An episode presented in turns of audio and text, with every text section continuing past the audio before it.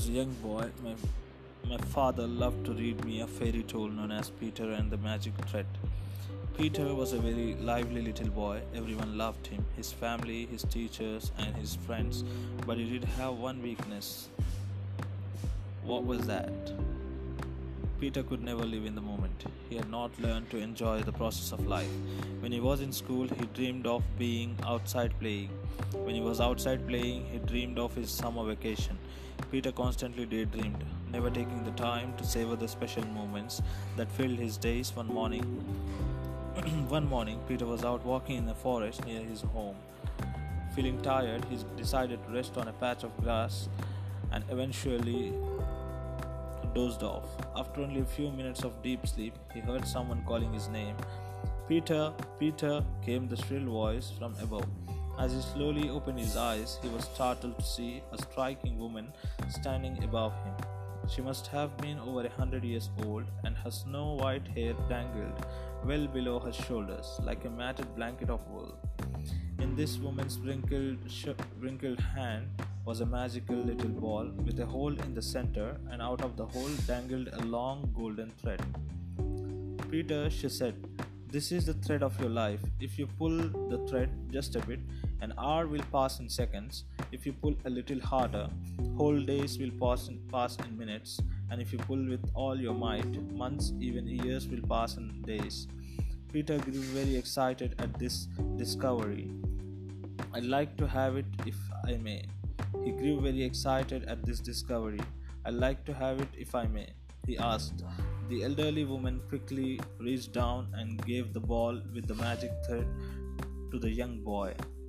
The next day, Peter was sitting in the classroom, feeling restless and bored. Suddenly, he remembered his new toy.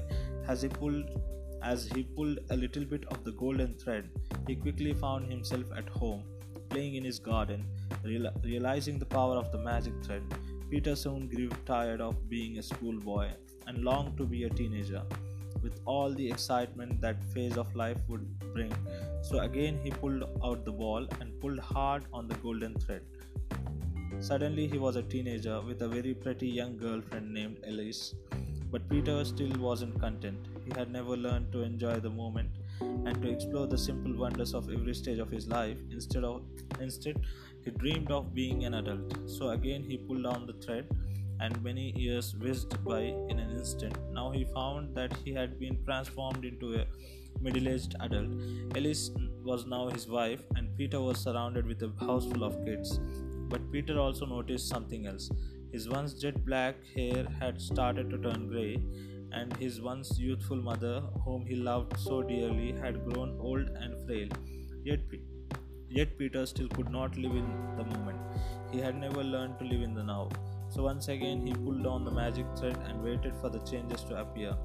Peter now found that he was a 90 year old man. His thick dark hair had turned white as snow, and his beautiful young wife Alice had also grown old and had passed away a few years earlier. His wonderful children had grown up and left home to lead lives of their own. For the first time in his entire life, Peter realized that he had not taken the time to embrace the wonders of living. He had never gone fishing with his kids or taken a moonlight stroll with Elise. He had never planted a garden or read those wonderful books his mother had loved to read. Instead, he had hurried through life, never resting to see all that was good along the way. Peter became very sad at this discovery. He decided to go out to the forest where he used to walk as a boy to clear his head and warm his spirit. As he entered the forest, he noticed that the little saplings of his childhood had grown into mighty oaks. The forest itself had matured into a paradise of nature. He lay down on a small patch of grass and fell into a deep slumber. After only a minute, he heard someone calling out to him. Peter, Peter, cried the voice.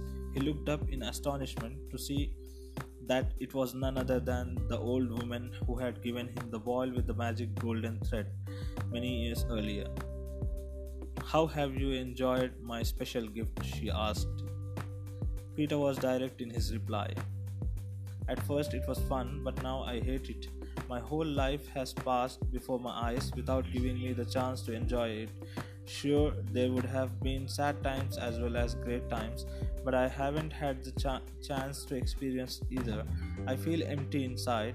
I have missed the gift of living. You are very ungrateful, said the old woman. Still, I will give you one, one last wish. Peter thought for an instant and then answered hastily, I'd like to go back to being a schoolboy and live my life over again. He then returned to his deep sleep. Again, he heard someone calling his name and opened his eyes. Who could it be this time? He wondered. When he opened his eyes, he was absolutely delighted to see his mother standing over his bedside. She looked young, healthy, and radiant. Peter realized that the strange woman of the forest had indeed granted his wish and he had returned to his former life. Hurry up, Peter, you sleep too much. Your dreams will make you late for school if you don't get up right this minute, his mother admonished. Needless to say, Peter dashed out of bed on this morning and began to live the way he had hoped. Peter went on to live a full life, one rich with many delights, joys, and triumphs. But it all started when he stopped sacrificing the present for the future and began to live in the moment.